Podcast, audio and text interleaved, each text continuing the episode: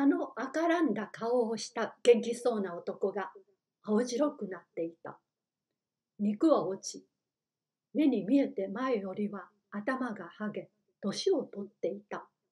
しかしながら弁護士の注意を引いたのは、急激な肉体的衰弱のそういう兆候よりも、むしろ何か心の深い恐怖を示しているらしい目つきや挙動であった。博士が死を恐れるということはありそうではなかった。しかし、アッターソンにはそうではなかろうかと思われてならなかった。そうだ、この男は医者だから、自分の容体や自分の余命がいくらもないことを知っているに違いない。そしてそれを知っていることが彼には耐えられないのだ。と彼は考えた。しかし、アーターソンが彼の顔色の悪いことを言ったとき、ラニオンは自分はもうやがて命のない人間だと非常にしっかりした態度で断言した。僕はひどいショックを受けたのだ。と彼が言った。そしてとても回復できないんだろう。もうあと何週間かという問題だ。考えてみると人生は楽しかった。僕は人生が好きだった。そうだよ、君。いつも人生が好きだった。だが、我々が全てを知り尽くしたなら、死んでしまいたくなるだろう。と、時々は思うことがあるよ。ジーキルも病気なんだ。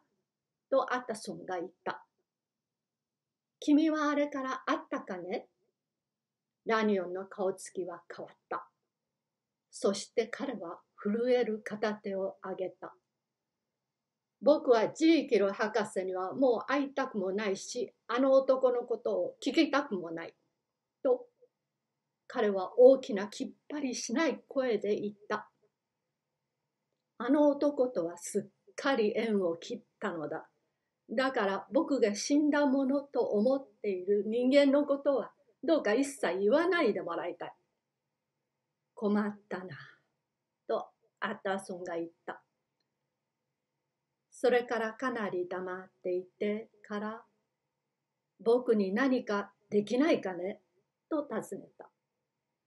我々三人は随分古くからの友達だよ。ラニオン、もう生きている間に他にこんな友達はできないだろう。どうにもできないのだ。とラニオンが答えた。あの男自身に聞いてくれたまえ。あの男は会おうとしないのだ。と弁護士が言った。それは不思議じゃないよ。という返事だった。僕が死んだ後、いつかはね、あったそん。君はあるいはこのことの是非を知るようになるかもしれない。今は話すわけにはいかないのだ。で、それはそうとして、もし君がそこに腰掛けて他のことを僕と話すことができるなら、どうかゆっくりしていってくれたまえ。しかし、もしその嫌な話題に触れずに置くことができないなら、五章だから帰ってくれたまえ。僕はそれには我慢ができないのだから。家に帰るとすぐアタソンは腰を下ろしてジーキルに手紙を書き、自分を家に入れぬことに苦情を言い、ラニオンとのこの不幸な絶好の原因を尋ねてやった。すると翌日、長い返事が来たが、それには時々非常に悲痛な言葉が並べられ、ところどころ意味がはっきりしないところもあった。ラニオンとの仲違いはどうにもできないものであった。彼は我々の旧友を責めはしないとジーキルは書いていた。しかし二人が二度と会ってはならぬという彼の意見には同感だ。私はこれからは極端な隠遁生活を送るつもりだ。もし私の家の扉が君に対してさえちょいちょい閉ざされることがあっても君は驚いてはならないし、また私の友情を疑ってもならない。君は私に私自身の暗い道を行かせなければならない。私は何とも言いようのない懲罰と危険とを身に負うている。もし私が罪人の頭であるならば、私はまた苦しむ者の頭でもあるのだ。この世がこんなに恐ろしい苦悩と恐怖とを入れる余地があるとは考えられなかった。この運命を軽減するためには、あったその、君はただ一つのことしかなし得ない。それは私の沈黙を尊重してくれることなのだ。アッタソンはびっくりした。ハイドの暗い影が取り除けられて、博士は元の仕事と信仰とに立ち返っていたのだ。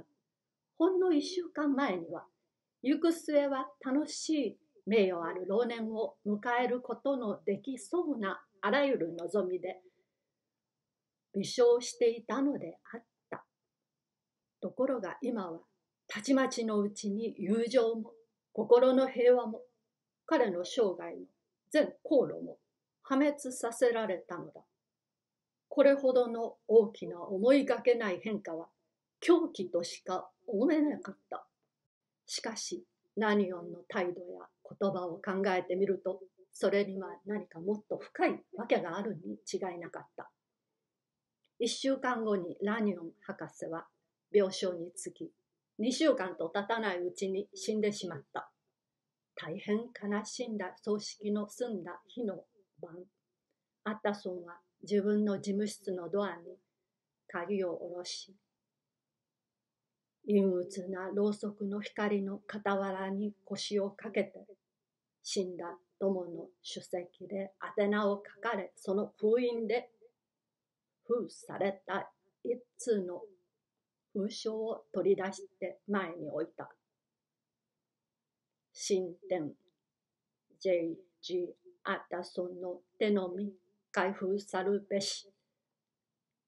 彼が先立ちて死する場合は、読まずして破棄さるべきこととそれにはそうはっきりと上書きしてあった。そして弁護士はその内容を見るのを恐れた。私は今日一人の友人を葬った。これを見たためにもう一人の友人を失うようなことにでもなったらどうしよう。と彼は考えた。しかし彼はすぐにこの恐れを不忠実だと反省して封を破った。中にはもう一通の封書があって同じように封刊し表にはヘンリー・ジーキル博士の死亡ないしは失踪まで回復せられざることと記されてあった。アターソンは自分の目を信ずることができなかった。そうだ、失踪とある。ここにもまた彼がもうずっと前にその筆者に返してしまったあの気違いじみた遺言書の中にあったように失踪ということとヘンリー・ジーキルの名前とが結びつけられているのだ。